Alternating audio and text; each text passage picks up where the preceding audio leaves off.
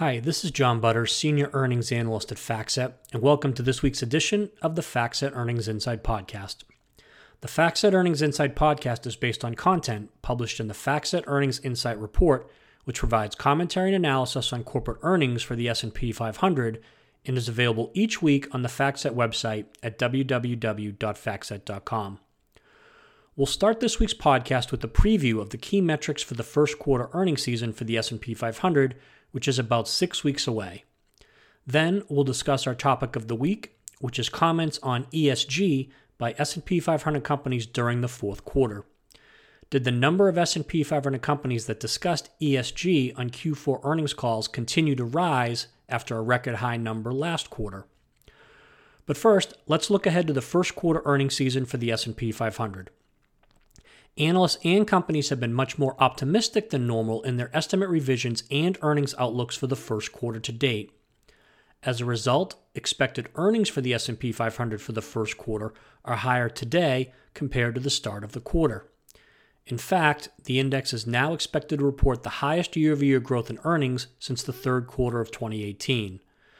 Analysts expect double digit earnings growth for all four quarters of 2021. In terms of estimate revisions, analysts have increased earnings estimates in aggregate for the S&P 500 for the first quarter to date. We typically look at the change in the bottom-up EPS estimate for the index to measure EPS estimate revisions by analysts. The bottom-up EPS estimate for the first quarter has increased by 5.3% since December 31st. Now this is unusual because in a typical quarter, the bottom-up EPS estimate usually decreases by 4 to 5% during the quarter. In terms of guidance, more S&P 500 companies have issued positive EPS guidance for the first quarter than average as well. In determining whether guidance is positive or negative, we compare the EPS projection of the company to the mean EPS estimate of the analysts. At this point in time, 94 companies in the index have issued EPS guidance for the first quarter. Of these 94 companies, 60 or 64% have issued positive EPS guidance. This percentage is well above the five year average of 33%. It should be noted that the overall number of companies issuing EPS guidance for the quarter of 94 is below the five year average of 104. Because of the net upward revisions to earnings estimates, the estimated year over year earnings growth for the first quarter is higher now relative to the start of the quarter. As of today, the S&P 500 is expected to report year over year earnings growth of 21.8% compared to the estimated year over year earnings growth rate of 15.7% back on December 31st.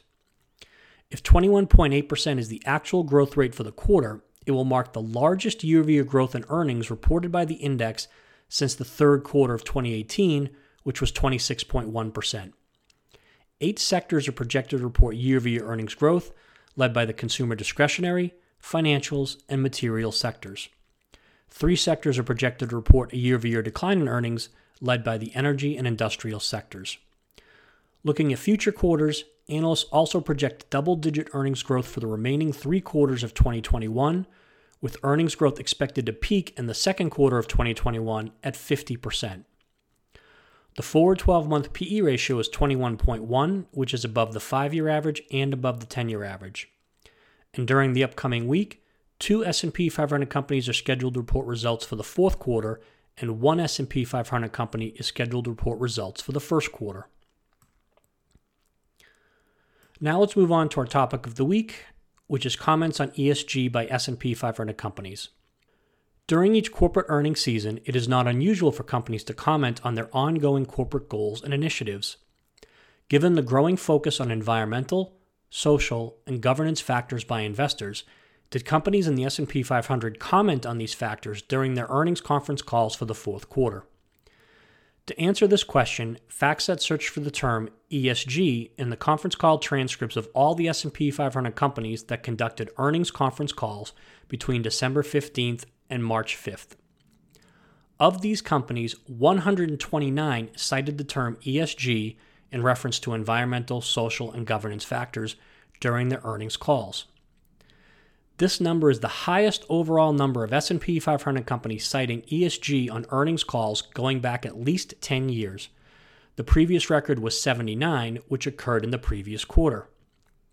On a quarter-over-quarter basis, 50 more S&P 500 companies cited ESG on earnings calls in the fourth quarter of 2020 relative to the third quarter of 2020, which also reflects the highest quarterly increase in the number of companies citing ESG on earnings calls going back at least 10 years.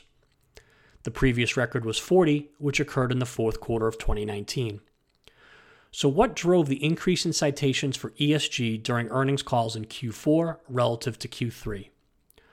Well, at the sector level, all 11 sectors recorded an increase in the number of companies citing ESG on a quarter over quarter basis. The industrials, healthcare, financials, information technology, and real estate sectors witnessed the largest increases in the number of companies citing ESG on earnings calls in Q4 compared to Q3. These five sectors accounted for 76% of the total increase for the index. On a separate note, it is interesting to note that 154 S&P 500 companies cited the terms Biden or administration in reference to the Biden administration on earnings calls for the fourth quarter of 2020. For these 154 companies, the government policy that was cited or discussed by the highest number of companies in conjunction with their comments on the Biden administration was climate change and energy policy. The total number was 50.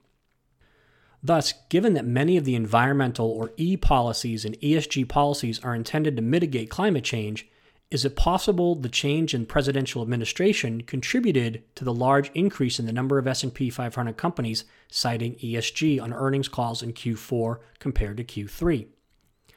Well, of the 129 S&P 500 companies that cited ESG on earnings calls for the fourth quarter, 48 of these companies also cited Biden or administration on the earnings call.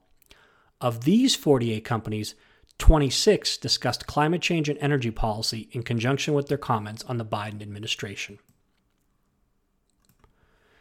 This concludes our podcast for this week. Thank you for listening.